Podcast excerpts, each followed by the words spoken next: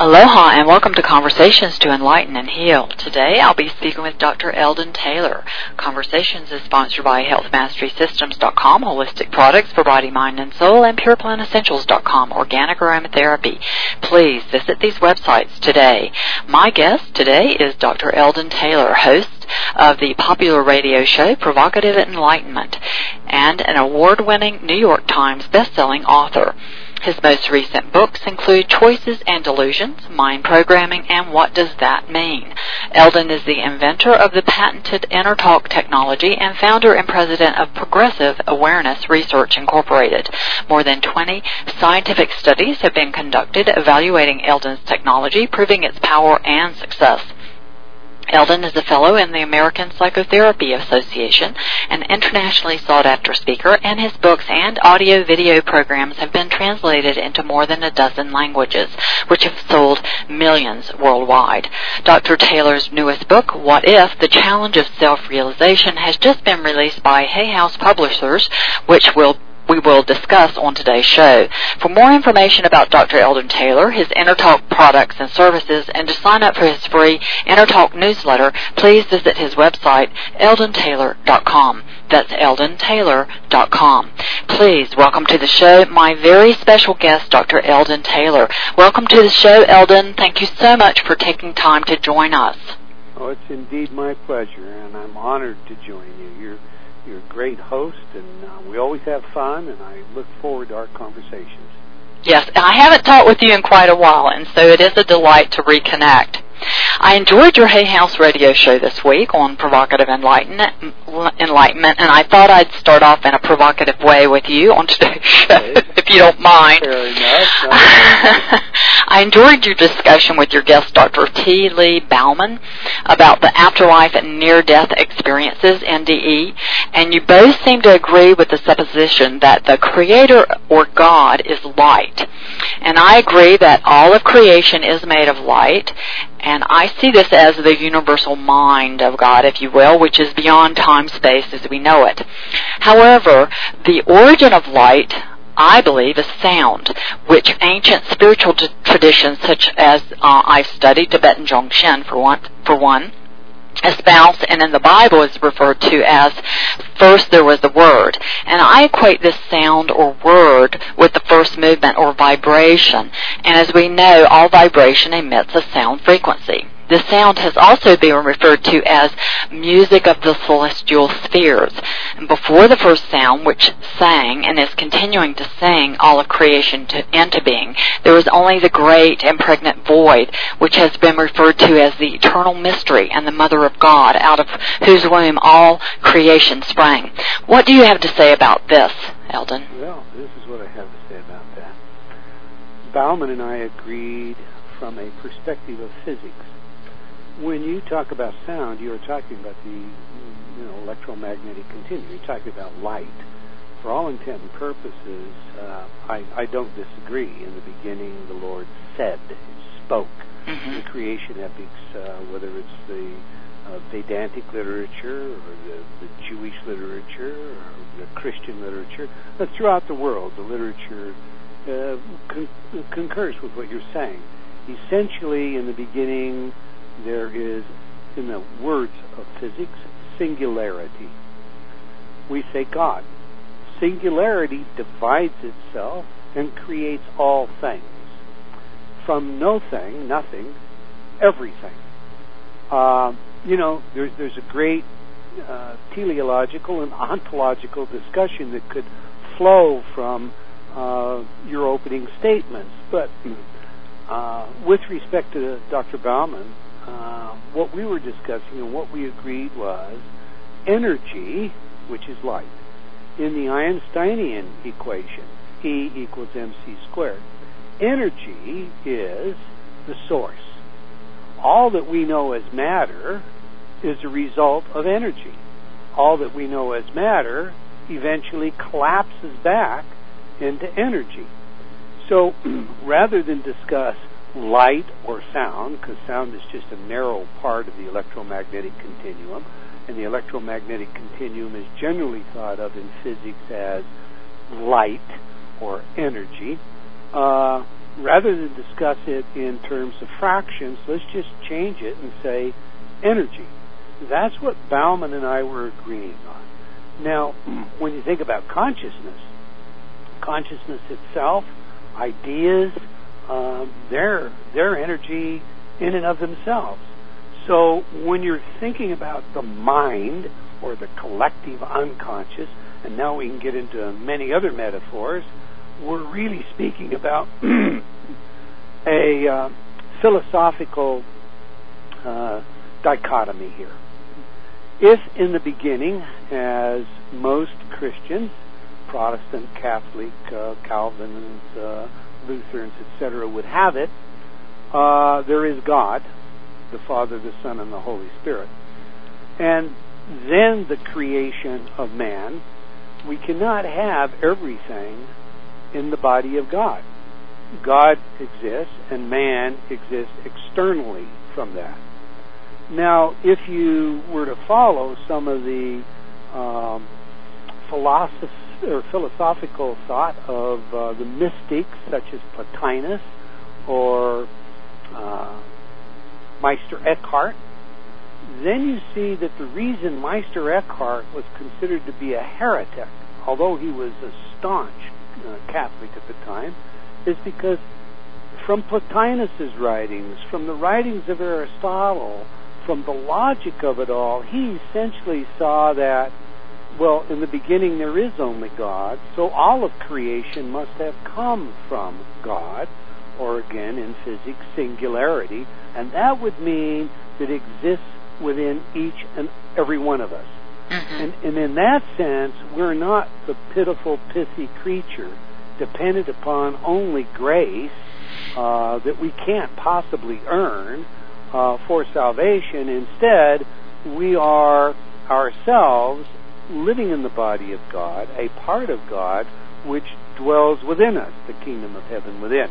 So, now, you have opened one of my favorite subjects, uh, something we could spend the entire hour talking about, but, uh, you know, that's how I answer that. Well, it it is it it you know there is really ultimately there is no the answer.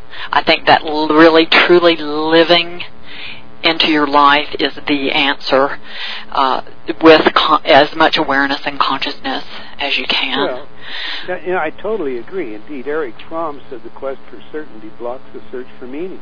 Mm-hmm. You know, uncertainty is the very condition that impels us to unfold our powers. I don't, you know, I don't believe there is such a thing as an epistemological certainty Mhm. that we can. And I think the universe would collapse if there was. well, I don't know if it would collapse. Well, I mean, if we knew, if the mystery were solved, what more would there be? I mean, Well, what? it- it- how would it even continue if it Yeah. suddenly summed itself up? Oh, here's the answer. Maybe that's the black hole. Maybe that's when it starts. I think Kierkegaard said it best in his theistic existentialism. He, he essentially points out to us that, look, if you knew absolutely for certain there was a God, or if you knew absolutely for certain, without a doubt, there wasn't a God, there would be nothing to believe. There would be nothing to have faith in. There would be Mhm. nothing to aspire. Mhm. There would be no reason for being. Mhm. Mhm. Mhm. Yes. And and you said, you know, I don't think you really meant only grace because grace is such an important element of what is going on here. Well, you see, again, now that's a semantics. If you're going to be a scholar of uh, the difference between, say, Catholicism and Protestantism, if you're going to look, for example, at uh, the Reformation, you're going to have to understand that what separates those two is this notion of grace. According to the Catholics, you can earn grace uh, it was this notion that you could buy grace, uh, earn grace, that, that caused the Reformation. Uh, Martin Luther didn't intend to separate from the Catholic Church. He intended to end this notion of buying grace, purchasing it. Calvin made it very, very clear that uh, man can't earn grace. Um, you know, for all intent and purposes, grace is given to us by God And the you know the modern theologians say, well, well, certainly if we receive the grace from God, this is just given to us, like Christ gave His life for us, just a gift. Not that we earned it, not that we deserved it, but just given to us. If it's just given to us, when we receive it, honestly receive it, certainly we must be more worthy of it. Certainly we must have improved some. But it is this dichotomy between whether you can earn grace or grace is just given to you. You can't possibly earn it because you can't deserve it in any way, shape, or form that separates the Reformation. So, you know, words can have very precise meanings. If we are discussing theology and we use the word grace, it has a very precise context Mm-hmm. uh, regarding, you know, the Reformation. If, on the other hand, we're in parlance, New Age parlance, and we're just talking about uh, the grace of of God uh, that we enjoy our lives and, and can discover a meaning to it, well, that's that's a different meaning. Mm-hmm. Depending upon the context. Uh, absolutely. Yeah. I mean, you know, there's absolutely.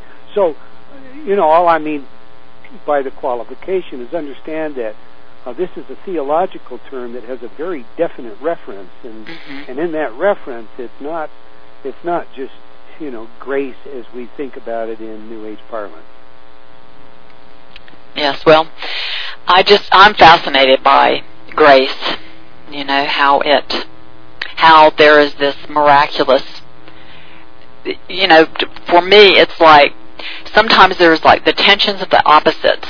You know, have you ever heard of, of the Carl Jung talking about the mark of the initiate was being able to contain the opposites, to contain the tension, and then out of that was this third thing he called grace, that there would be a resolution. There would be a transcendent state that would be achieved, and that you would evolve through holding these tensions of opposites, that you would become an adept. It would be something that would open you up to be able to contain more understanding and wisdom.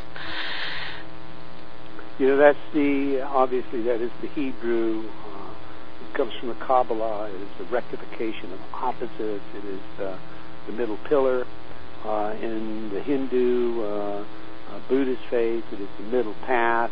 It is the entire notion Buckminster Fuller put forward of thesis, antithe- ant- antithesis, and synthesis. And what you're looking to do is walk in synthesis. You're looking for the rectification of opposites. Mm-hmm. The Tao, for all intent and purposes, is about the rectification of opposites. Well, don't you think that's what we need to be doing right now in order to find the the the synthesis we need for harmony to begin to, to move to a new level as humanity, so that we can live together in peace and really walk in a new way on the planet. I think, I mean, that is the reason I wrote the book, What If? I mean, you know, the title, uh, What If? Uh, the challenge of self-realization. You know, the first first thing you have to understand is, okay, look, if I want to self-actualize, you know, Uh, and I've satisfied my lower hierarchy of needs according to Maslow's theory, and and now, you know, I'm really looking to the meaning of life. I I, I really want to explore my own being. I want to self-actualize. I have to ask myself, what is myself? You know, what, what, what is it that I'm going to actualize?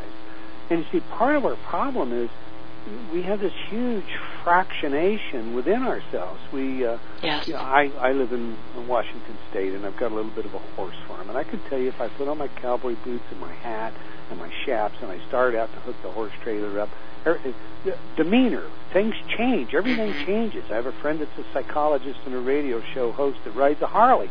And when she puts on her Harley shaps and her helmet, she changes.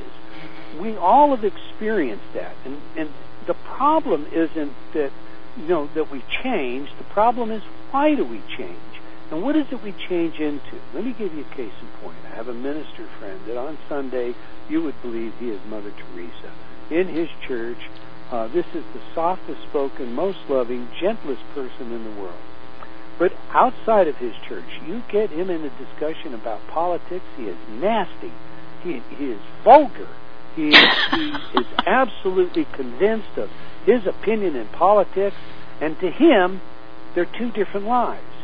Well, they're really not two lives. You see, we'll we'll never really get ourselves together. We'll really never know ourselves until we unite all these images, mm-hmm. all these fractions that we have of ourselves. Mm-hmm. And that that's a process of discovery. You know, most people are going to say, "I know myself. I know who I am. Um, you know, I've been through this. I've done that." Uh, and the hard research, as you know, shows us that you're not likely to know yourself at all. What you believe that you think you're certain of, well, I, you know, you're really not certain of. Uh, you're likely to think you make your own decisions, and you don't make your own decisions. They've been made for you. Uh, you're likely to be unaware of the power of your own unconscious, that adaptive unconscious that puts you on automatic doing automatic things all of the time and thereby betraying yourself. In short, you're going to underestimate yourself in every possible way. As Amiel said, our greatest illusion is to believe that we are what we think ourselves to be. So, indeed, in the book What If, what I decided to do is create thought experiments. You know, now, a thought experiment, we do thought experiments in science all the time. You might do a thought experiment actually before you started a dissertation project or a major study of some kind. And, and you would do it as well in chemistry or physics as you would in psychology or some uh, social science, all right? mm-hmm. So, what I did was create 22 thought experiments to show you every individual that we hold mutually exclusive beliefs that we don't, we fail to see. And because we hold these beliefs, we behave differently. And because we behave differently, we end up with, you know, I, I hear more and more from uh, people that I talk to the, the same thing. You know, a saying that goes something like, I just don't know who I am anymore. I'm so busy as with uh, parenting or or my job or finances or housekeeping or the pressures or or running from here to running to there that I've lost myself. I, I just don't know who I am anymore. Well, the fact of the matter is that's true of the vast majority of people. And the result is often this adaptive unconscious, this automatic process, all these implicit, uh, you know, uh, decisions that we make that are based on soundbite reasoning, and and what I call we just become falsophrenic. We become frantic in our our needs to run here, go there, do this, learn this, acquire this information, buy this, do that, and and false to ourselves because we haven't stopped. You know, if you woke tomorrow, KG, and you had complete amnesia, mm-hmm. and you stood in front of the mirror and and you vaguely recognized yourself, but that is it. Uh, you had no other recollection. What would be the most important thing to you? Discovering who you are, of course. That'd be the most important thing. That would be the all-abiding thing. Who am I? What is it I like? What, where, what, you know, what what do I believe? I mean, you know, uh, that's that's the last thing. You know, Mark Twain tells a wonderful little story that is passed around, and I know everybody has heard in his book Letters to Earth, uh, where, for all intent and purposes, uh, he discusses how God was hidden, and of course it couldn't be the bottom of the sea or in deep space, etc., because uh, man was creative. He eventually would discover God. So uh, instead, God was hidden within man. Mm-hmm. Well, you know, we all know that story and, and we're all aware that you know that's the last place people are inclined to look. But what they're last inclined to look for there is themselves. well, it's very interesting that we, what you're saying, um, people actually have a lot of opinions about themselves though and they don't know who they are. But yet they have all these self judgments because i think there is so much. That is what i've found as a practitioner. And it's helped me really evolve in my own sense of compassion for people because people don't realize that through their behaviors their actions they're really saying what they think about themselves the opinions they have about themselves how little self regard they have for themselves how little they trust themselves. And they don't know that. You know, and they're sold to be in that place. That's the other thing they need to understand. Listen, we have two kinds of programming. We have the organic programming, of course. You know, our enculturation, our peers, Mm-hmm. uh, our educational system, uh, which teaches us, you know, the names and dates and places stuff, not how to think, but how to memorize. Uh, our legal system, our, our, our ethnocentric uh, biases. We have that enculturation, but we also have an overt programming going on today, and that overt programming is designed to keep us in a heightened state of arousal. Mm-hmm. Now that's that's what most people miss. But by keeping you in this heightened state of arousal, by creating this anxious state, and you know, a heightened state of arousal, what is that? I mean, in primitive man, we have the fight It's flight. fight flight. It's reactive. It's a totally reactive state. That's right. And in modern man, we think of fight flight as well. There is, you know, fight still. But flight is really anxiety and depression more than it is Mhm. anything else. Well, keeping somebody in this heightened state of anxiety keeps us provoked. And by doing so, There's we- something always threatening us. Yes, and, and, and, not And we're all self-medicate. I mean, look at how the somebody has got proliferation of drugs to self-medicate. That's right, and that, and that's the reason somebody has got the cure for the threat, and that's that's why we're kept there. Look, you know the Gombu's coming to town, but here's the cure. You know taxes are too high, but the politician will fix it. Uh, you you look at everything out there today. We think of that as neuromarketing because that's precisely what it is. Mhm. Most people don't know that Bernays, the father of modern marketing, the father of scientific marketing, the author of the book Propaganda, for, was Sigmund Freud's nephew. And he says, you know, to himself, hey, look, Uncle Freud has got this right. Now, if I can just figure out how to plumb the unconscious, I can get people to do what I want them to do without them knowing I'm doing it. In fact, they'll think that they're making the choice to do it. And so Bernays set off this whole thing. And if you read the book Propaganda, it isn't just about marketing, it's about governance of the world. How the the otherwise unleadable, illiterate masses can be orchestrated to follow like a herd of sheep. Mhm. Okay, that's that's uh, that's Bernays' objective. Now, today, as I said, we see it as neuromarketing. Neuromarketing, instead of using primitive things like GSR and pulmonary uh, measurements to get biofeedback uh, from different stimuli, uh, we use something like functional magnetic resonance imaging, where we have a live picture of what's going on in the brain Mhm. as different The uh, associations people are making. is presented. And Mhm. so we learn things like, look, if you show the Surgeon General's warning on a pack of cigarettes to a smoker, the nucleus accumbens, one of the reward centers in the brain, lights up, to use the words of PET and, and MRI. Because they have a, they've been programmed to have a neuroassociation with that as a pleasure. And what's it? That's right. It causes them to want to smoke more. So what does that tell tobacco companies?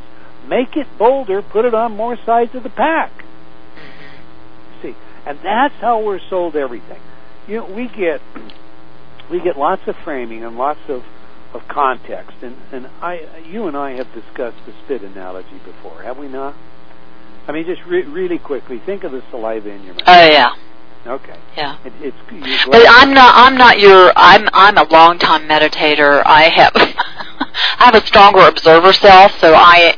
After years of working with people, I I see a lot of patterns and stuff. I'm.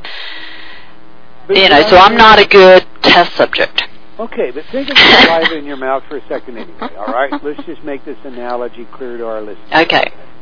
Um, your saliva in your mouth is good. You're glad you have it. You know, I couldn't be talking to you That's right, right. now if I didn't have it. Mhm. Okay, dry mouths are uncomfortable. All right, imagine now I have this small shot glass and I just spit a little bit of that saliva into the shot glass. I look at it, maybe I tip it to see if there's an air bubble or something, but I don't keep it in that glass more than three or four seconds and I drink it back. And it's somehow- disgusting. That's right. in my mouth, the saliva is wonderful, but in that shot glass, it's, It's thick and disgusting. it's vile. Framing context is what neuromarketers work at doing all the time. Mhm. The, the other day, you know, I happened to catch I in the morning when I'm dressing, I have television uh, and I get the morning news, and I and I flip between channels because one of the things I try to do is pay attention to how things get placed in frames or context. Mm-hmm. And on one station there was a poll being conducted, and the poll was all about poor taxpayers having to reimburse the rich with school vouchers because they put their kids in private schools. Okay?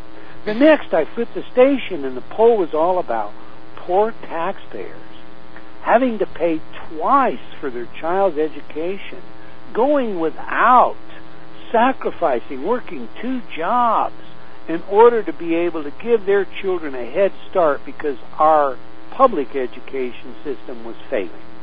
Now look, this is two ways of presenting the same issue. School vouchers. If you happen to be attending to one channel and you hear that framework, you go away with a soundbite. Phew, school vouchers, they, they suck. I mean, why should I? I'm just a working class person be paying for these private schools. That doesn't make any sense. That's got to be another one of those Richie schemes, see? Mm-hmm. Okay, well that's really blind to the issue. Let me give you, let me give you a real one, shot across the bow because we do this 22 times in the book. This book is not for someone that expects to have a, a feel-good experience. This is about It can be really disturbing, this book. the Well, let me tell listeners what we're talking about. Listen, Eldon has a new book being released. Uh, there's a major launch on March 29th. Uh, entitled What If? The Challenge of Self-Realization. And that's what we're talking about, sort of the subject matter of the book. And it is a disturbing, self-revealing look into our inner workings and our inner mind and how we really are subject to being manipulated uh, by external because we have certain identifications and identify ourselves in certain ways to anchors outside of ourselves so that we can those are are manipulated we're, manip- we're like a puppet. It's like a string. Right? Would you say it's like that? It's like somebody pulling your I string. I, I absolutely would, and, and everybody will say, "Well, not me," and that's why I wrote this book. You know what? I like what Michael Beckwith said about it. I mean, he says, "I highly recommend this book to those who are unflinching in their journey to the authentic self." Mhm. I wouldn't Mhm. recommend it to anybody else. But okay, here, let's take one of these on. Heads on, okay? We're talking about context. We're talking about how things get framed, okay? Here's a thought experiment for you. We do lots of them, okay? So imagine you're a police officer. You're responding to a domestic call. Uh, you arrive at the home, you knock on the door, a woman pulls the door open, she's an older woman, uh, she is sobbing. I mean, she is sobbing so hard, she's shaking, trembling. You can't get her to answer a question. She's just, just out beside herself. You look into the living room and you see um, a, a young woman. Uh, maybe she's a late teenager, 17, 18 years old.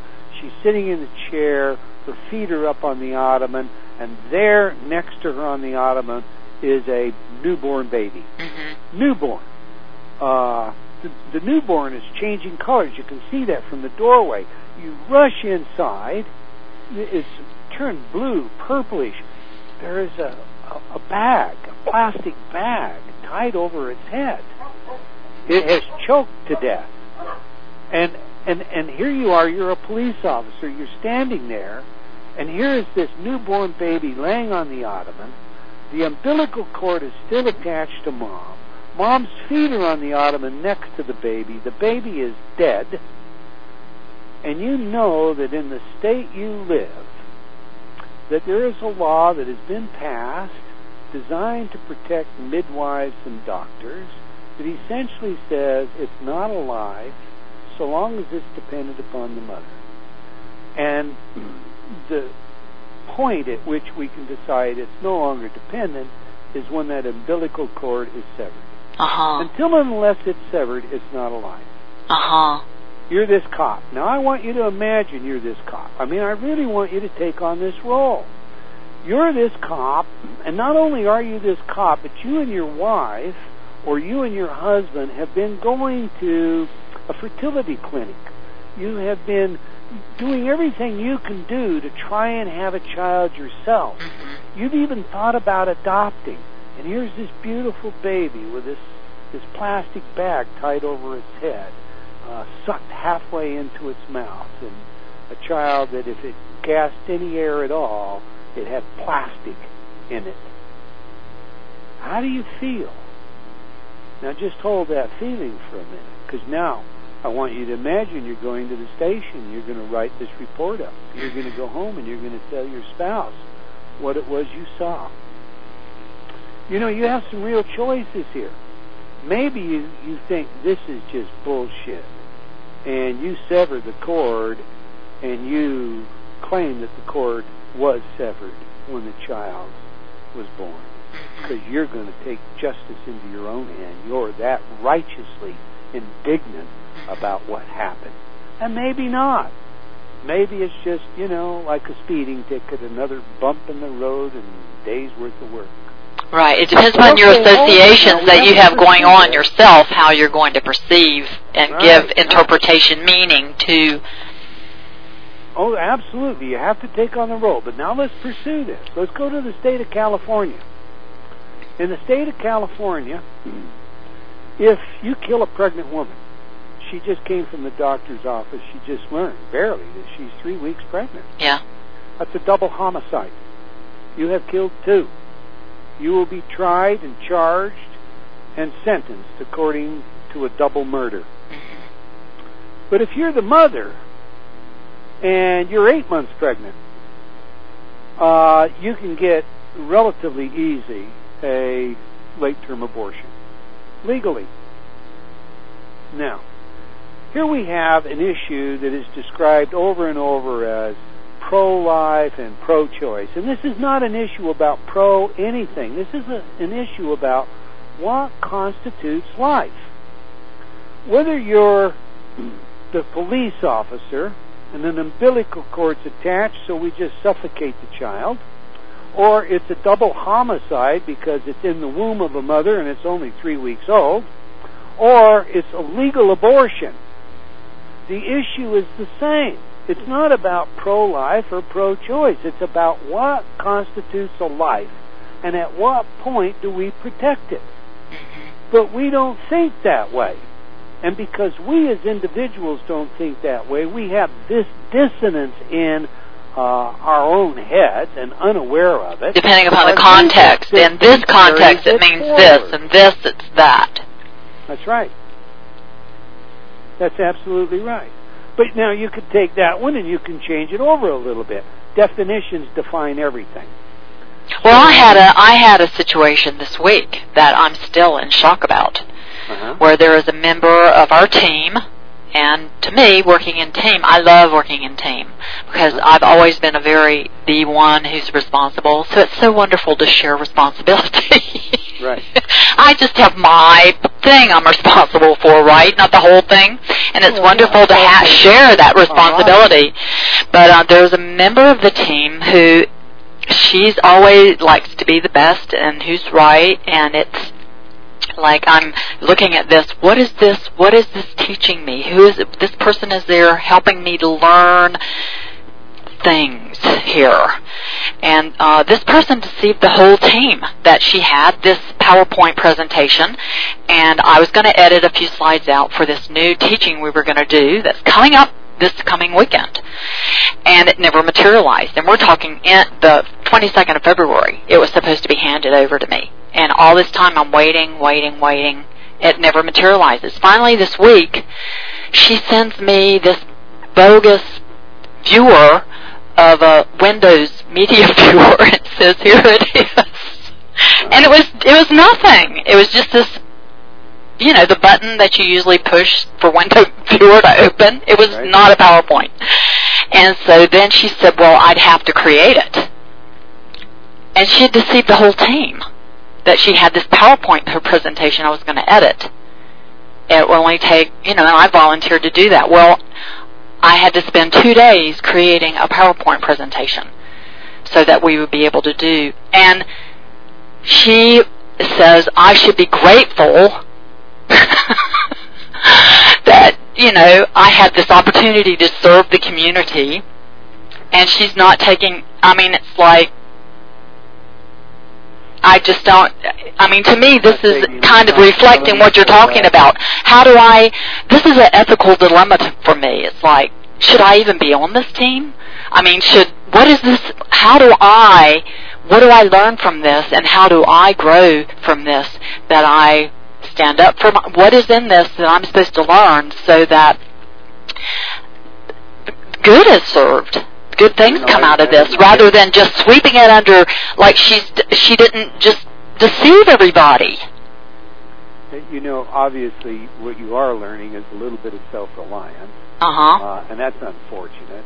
Uh, and and you get the But self-reliance for everybody. I mean, I'm the one that has to stand up, and I'd ha- uh, wind up being in a situation where I'm the one who's responsible that we have a PowerPoint suddenly. Right, and, and you know, you do have the decision. You do have to make that choice. Is this Yeah. somebody that I want to play with? You know, I can think of, and I'm not going to name him, but I can think of a great football player who's one of the greatest to ever play. Uh, Heisman uh, Trophy Award winner that went to the Dallas Cowboys years ago that would not play team football. hmm And so, as good as he was, as many records as he had set, he was cut by Tom Landry. And, and most of the people around uh, didn't understand how you could let a, a running back of this caliber just go. But if you can't play team football, it, you, you know, if you can't be a member of the team, you don't belong on the team. It's that simple. Now, your real question in my book on this one is, Okay. do you call her on it or not? You see, look, Is it my place to call her on it? Are you going to be the the Tom Landry and stand up to her and say, okay, look, you let the team down, period, and you're going to say this in front of the rest of the team. You let the team down. You put the onus on me about this. If you're going to be a member of this team, we don't expect this to ever happen again. If if it's going to be a problem, then you need to leave this team. Uh, and if that's not acceptable to the rest of the team, if they, you don't want to be a team member, then I'm going to leave the team. I mean, that's what's really in your hands. Yes. You see, you know, not long ago, and, and forgive me, I'm just going to, I mean, you brought this subject up.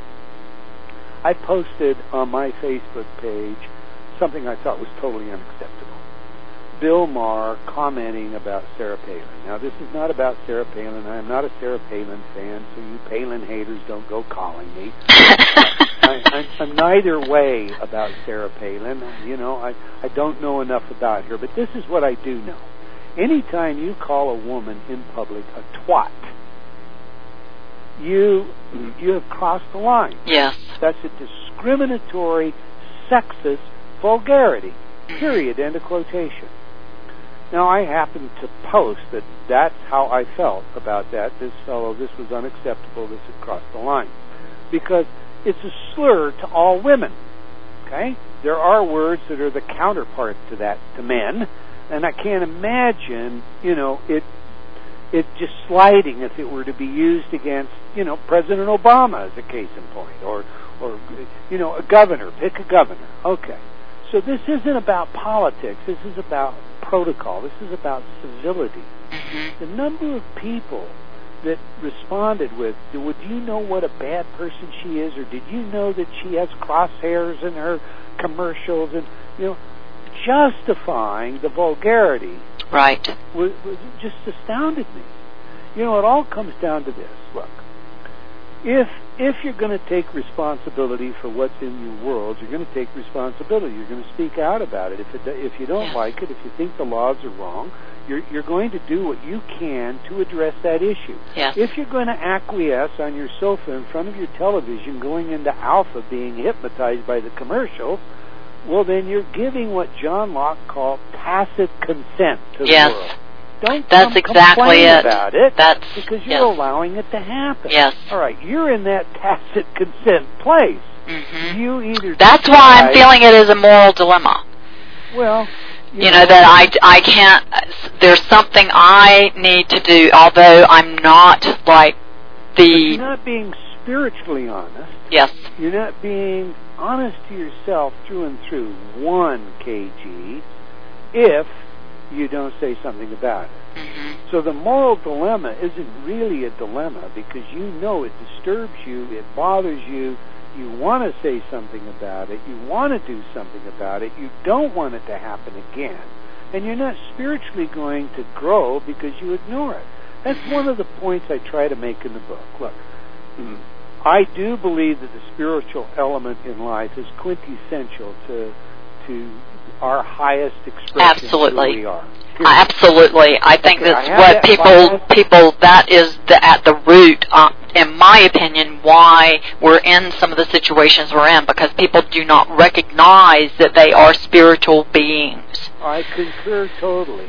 And as a spiritual being, we're responsible in all walks of our life. We're not just spiritual, as I told you about this pastor friend of mine, on Sunday inside the cathedral.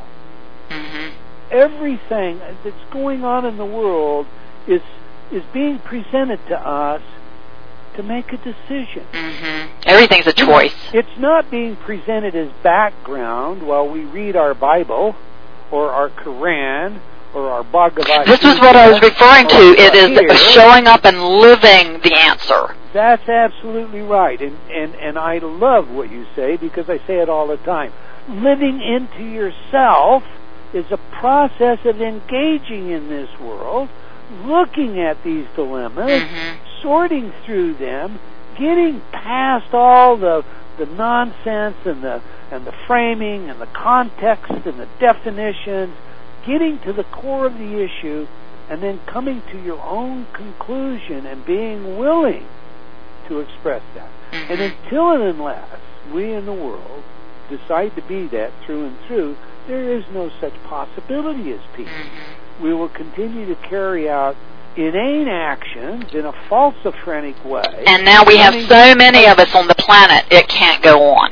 yeah, It's just too, the multiplicity is just too, can't be absorbed. no. And one other thing on this Palin thing, you know, while, while we're on that, if you ask people about Sarah Palin, they'll all know one thing, and that's that she can see Russia from her kitchen. Now, she never said that. So Saturday Night Live did a great job at pinning it on her. You know, I heard the other day a campaign to eliminate the word illegal and replace it with undocumented, having to do with immigrants. And Megyn Kelly responded by, well, why don't we just call a rapist a non-consensual sex partner? you see, definitions do matter. You remember the Yes. Security Well, I know Caroline Myss. You know Caroline Myss. I mean, she goes on and on about she loves words, and she goes on and on about how we've, you know, we've stricken certain words that served us uh, out, Right. out of our vocabulary, such as conscience. That's right. And that's a very important one. And and we have made light of other words like imagination, um, because you know, child does all this imagination, this daydreaming, and that's so wasteful. Well, I love also getting, thinking out of the box comes from. Yes. Well, well, look, Bruce Lipton, he talks about our imaginal cells, how important it is. And so I feel he's giving a new birth to a different way of looking at imaginations through this, you know, that we have imaginal cells and how important that is to have these imaginal cells. We need to have fresh imaginings. I mean, otherwise, you know, we keep going down the road we're going. I mean, look at all the. I mean, I can hardly get a movie that does not have some sort of vulgarity or violence, or uh, where I feel accosted and I have to protect myself. I don't want to watch that. You say that, KG. I mean, that- again, that comes back to, you know, the consumer. That comes back to all of us. I mean, They need over that overstimulation, like you're talking about. Yeah, but the masses, they they're not interested in uh, entertainment unless it uh, causes an arousal. Yes, there's stimulation. No arousal, then hey, it's boring. Mhm. And and we see more and more of the younger generation because of all the multi-stimuli, including Mhm. MMORPG role-playing games, that you know, multiplayer role-playing games on the internet uh, that that require additional stimuli. And people don't realize what that translates to. But you know, here's a graphic: Sylvester Stallone in First Blood. originally made in 1982, there was one bad guy killed in the entire movie, and he wasn't killed until 29 minutes into the movie. Mm-hmm. In Rambo 2, 12 were killed. In Rambo 3, by 88, 33. By the time we get to 2008, the number of bad guys killed, 236, and the first one's killed in 3 minutes and 22 seconds of the Yeah. movie. Yeah. And the same thing has happened with sex. Yeah. Back in the 50s, Marilyn Monroe might pass over a vent in the sidewalk with air blow up and her skirt flare out. Well, we'd hardly call that tintillating today. All we have to do is look at primetime TV and we see what's there. The problem with all of this is it not only desensitizes systematically our threshold of arousal, but it desensitizes our emotive response. We begin to take for granted that violence is normal and ordinary, that getting even, well, that's okay. Of course it's okay. I mean, look at our movies. It's okay to get even. That becomes a new slogan. We we have a complete decay of our value system to say nothing of our conscience that is systematically assailed and degenerated as a result of that. What is there to do? Well, you can complain or you can you can do what you can do if by no other means then don't go to the movie. Don't turn on that TV show. Yeah, I mean, how, you know, that's it's kind of like organic food. You go vote by buying organic. you know what you buy. You know. That's right. You know, I mean, hey, they respond to the pocketbook. I mean, mm-hmm. that's all this neuromarketing is about selling you goods, and if you keep buying it, well, they'll keep selling it to you. And if that ad worked, they'll do another one like it. And if it doesn't work because, well, you you now find that racy gal that was in that uh, short skirt, uh, not so racy, well, then we'll go find somebody that'll lay across the car in, in oil in a tiny bikini. it has gotten pretty over the top, but people are so, you know, I mean, I think that people are so barrage, it's such a barrage of it that people, you know, most people, they're just, you know, they don't No. know. They just No. don't know that it's over the top. And uh, I think that's one of the reasons why people, because our most valuable, our minds are sacred territory. We need to protect our minds. That is our focusing vehicle for being able to create and manifest in the world. We are manifestors, and it's through our focusing ability that we manifest. And if people are distracted and they aren't able to focus, what are they going to be able to create and manifest? And Except what they're being fed. That's right. Our self-talk, our stream of consciousness, is manifesting all the time. It's it's All the time. twenty-four-seven prayer. Mm-hmm. Period. End of quotation. Mm-hmm. And if you think of it that way, some of the things that you might be praying for, you want to arrest right away. Especially those things that you started out with, KG, where I'm not any good, you know, I'm not smart enough. All the negative talk that. that And a lot of that is unconscious, you know. well, it- well, it is conscious as soon as I pay attention to it. I Yes. Well, I don't think people pay attention. I think that's I, the I thing. agree with you. But if they did, they would begin to correct it, and that becomes Mhm. critical. You know, look, all this stimuli flies that when we're not paying attention, we're on automatic. But do you think also people be- don't people believe what it is? That's why they don't pay attention to it. Maybe they believe they are a bad person, and so they don't pay attention Yes, to that they're course they talking that way to Of themselves. they do. They've taken it aboard. They've been conditioned to believe it. Mhm. Dude, Not much different than Pavlov's dogs. Ring the bell and you salivate. I mean, you know, we, we are we have been trained like maze bright rats to behave in certain ways. And all this stimulus, all this overload of stimulus that we fail to identify that has heightened our arousal, well, I'll tell you what it does. It causes physiological disease Yes. psychological symptoms. Indeed, Yes. Philip Zimbardo, the past president of the American Psychological Association, says that they've found pathological symptoms developing in up to one third of the normal participants in their research projects who attempt to make rational all this unexplained sources of arousal. One third of the normal population manifesting uh, pathological symptoms as a result of all of this um, undocumented, uh, unresolved, unexplained sense of arousal. Mm-hmm. You know, how many people do you know going along? You know, I, I just I'm anxious. I, I I feel like something's about to happen, but I I don't know what it is. Maybe I'm having a premonition. Oh, I don't know. I just maybe I didn't sleep last night. But they're in this constant hyper vigilant state. So you add that. That's one. To one, you know, I've lost myself. I really don't know who I am anymore. I'm so busy running here and there. And that equals two. And we can do that over and over again until what you've lost is your authentic self. And that's what mm-hmm. we all need to gain. Mm-hmm. Well, it's, it is ours. All this other stuff is covering it up. It is there. Oh, oh, of course. It's never been gone. Yeah, I mean, we wouldn't be walking around if we didn't have something authentic and genuine and the spiritual part of us, that life essence, who we really are.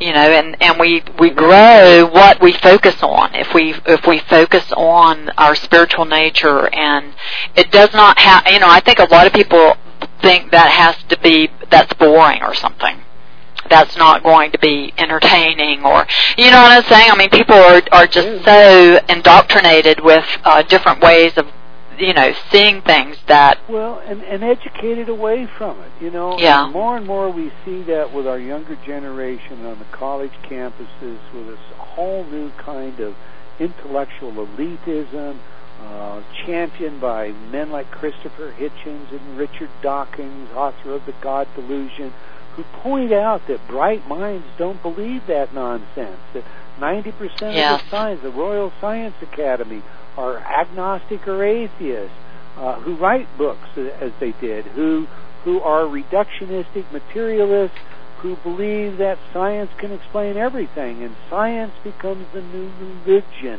and awe and mystery and magic. Well, that's all hocus pocus nonsense. And, and we see more and more of that influence in the world. We hear it from politicians. They're God clinging to their God and their guns. I mean, how are we supposed to translate that? I mean, what, yeah. what does that mean? What is the what is the assault on what values? Uh, and, and it comes from both values. sides of the aisle. That one just came. The values, you know, I think people do, or don't have a, a touch, aren't in touch with values. I think well, we have to have down today to cultural relativity, and that's that's yeah. what we're taught, you know, and and and cultural relativity. Isn't that what you were talking about with this dilemma that you were talking about with the with the pregnant woman? Yeah, Isn't absolutely. that cultural relativity? Where well, depending upon this beyond that, you know, you can take the man um, who buys a 14-year-old bride in Afghanistan, and she fails to please him, so he cuts her ears and her nose off and throws her in the stable. This is a true story. She crawls away from the stable. She manages to get back home, but her father will have nothing to do with her mm-hmm. because she has embarrassed him, disgraced him right. uh, under the law of uh, Sharia. Uh, she eventually is taken in by uh, Women for Afghan Women, and I'm going to pitch them right now. It's a charity that I regularly contribute to, a great charity, Women for Afghan Women. Women for Women is the parent organization. Uh, at any rate, um, and and we learn about her because physicians in the United States volunteer to rebuild her. There are those. In fact, Neale Donald Walsch on my radio show argued that you can't blame this man for what he did because he knows no other way. You know, that is the cultural morality. Well, that cultural relativity I have a problem with. And, and the problem arises from just fundamental value systems. You can call them the philosophies of all cultures through all time. But when you disregard, disrespect the right of life of another, you disrespect it of yourself. Yes, it shows your own exactly. Is, you know, an action of that kind is immoral wherever it occurs in the world. Is a reflection of your how you feel about your own self and the relationship you have with your own divinity. But we get these people that'll climb on their high horse. You know, today in the world of politics, you know, we have this intervention going on in Libya because Gaddafi was using uh, his army against his own people. Well, guess who started to do it today? Syria. So now are we going to intervene in Syria? It's happened in Iran before. We we, we isolate where we're going, and we are so inconsistent about how we apply our values. Yes. It's because they're all relative. Yes. Well, I'm I'm afraid that when your values are relative, you have none. Yes. Yes. I, I certainly can, you know, I totally agree with you. I think it's, you know, that's our crisis, is a crisis of values, having any sense of real core values to guide our life by. So, and, you know, we have to go on this, you know, truth is the ultimate spiritual journey. And to me, it's a fascinating journey.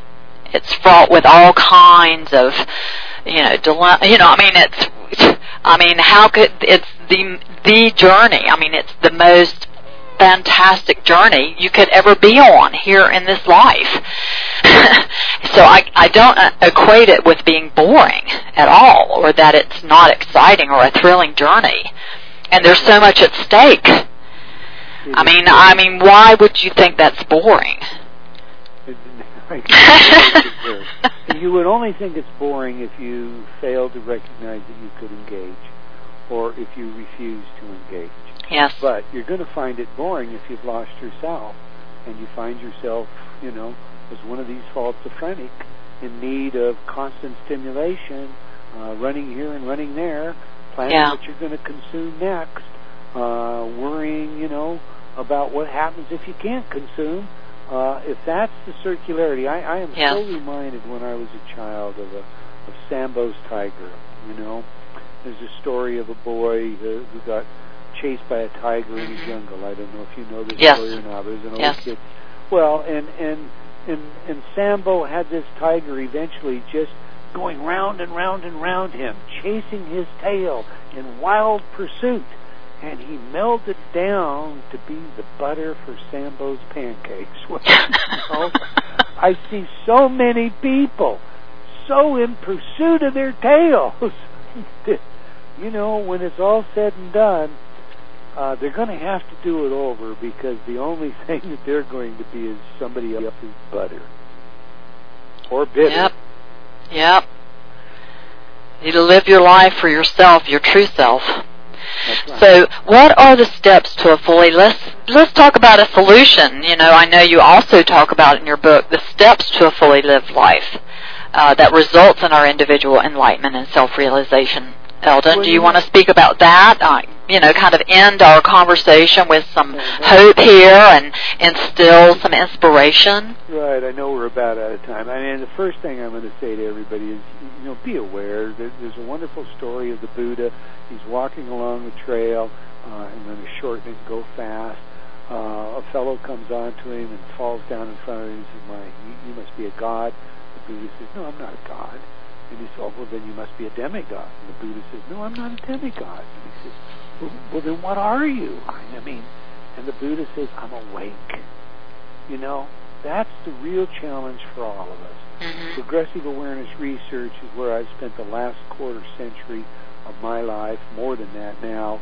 Uh, and, and, and the theme is that we wake up a little bit at a time. You do that by taking responsibility for your own thoughts. Don't get trapped in these sound bites. Don't get trapped in these definitions. Evaluate the scenarios. Don't expect that there is going to be a one size fits all uh, answer, solution. Uh, oh, I already, I, I've already considered this issue. No, no, no, no.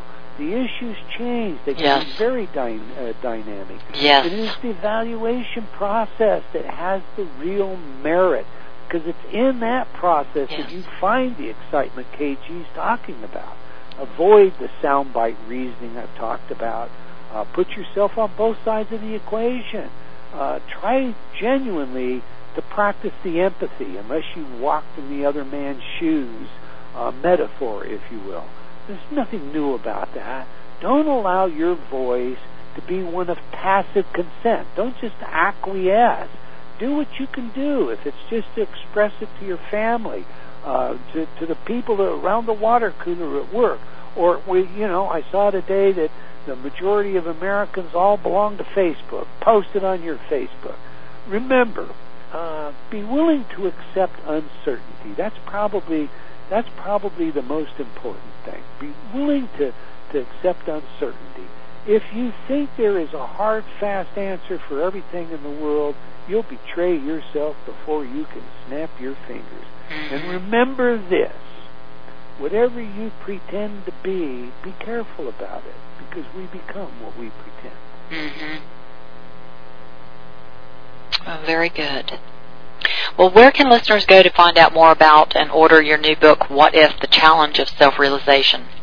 Well, they go to my website, Eldon Taylor, E L D O N T A Y L O R dot com. If you go there now, uh, you'll see that the book is uh, on the page. Click on that, you'll see special offer. It'll take you to a new landing page where there are hundreds of gifts uh, being offered by a number of uh, visionaries, people that have uh, are leaders in the field, people like KG uh, that have read the book, believe the book is really worth you having, and they're they're giving you uh, uh, something, uh, a, special gift. Sometimes it's a it's an audio meditation file or an e-book or even hard uh, material. Uh, uh, indeed, you can win a trip to the I Can conference in uh, California this year, airfare, hotel, uh, tickets to it, uh, thousands of dollars in, in just gifts and prizes. Uh, so, you know, go to eldontaylor.com, again, E-L-D-O-N-T-A-Y-L-O-R dot com. Uh, click on the book, What If? The Challenge uh, of Self-Realization, and then uh, you'll see all the gifts and you'll see all the prizes that you could win.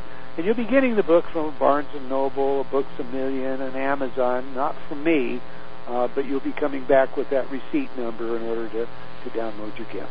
Yes, and I also wanted to encourage people to sign up for your. Yes, I wanted to encourage people to sign up for your free InnerTalk newsletter as well. You also have some um, free uh, MP3 podcasts people can download to experience the InnerTalk uh, technology for themselves. And uh, you want to mention, you want to talk about that? That you know, they're full on. They're for all sorts of different. That's very true. Uh, we have a link on my website to InnerTalk, and uh, years ago uh, in a prison study, I learned the power of forgiveness, and I have since applied that, the basics of that program to Fortune 500 executives, elite Olympic athletes, uh, uh, you know, just you name it, hospice centers to, to truck drivers, and found the real power that is involved in in releasing uh, the anger, the aggression, the hostility, etc., that you can hold towards people, where you haven't perfected this idea of forgiveness. That started the notion of, look, this is so fundamental, let's just give it away. So we took our number one best-selling InnerTalk program and turned it into a free program, and you can download it as a free MP3. Well, that triggered off more, and so now there are many programs there that are yours. They're not samples. It's a real deal. Uh, go download them, and we, we hope that they facilitate you, help you. It's just a part of our own pay it forward. Yes, I just want to remind everybody to please do check out El- Eldon's new book, What If? The Challenge of Self-Realization, just released by Hay House. Visit him on his radio show, Provocative Enlightenment, on hayhouseradio.com every Tuesday at 11 a.m. Pacific. And have a beautiful day, everyone. A warm mahalo. Thanks again for joining us. Thank you, Eldon. It's always a pleasure having you with us. Oh, I love joining you, and I enjoyed this conversation very, very much, KG. Thank you for the opportunity.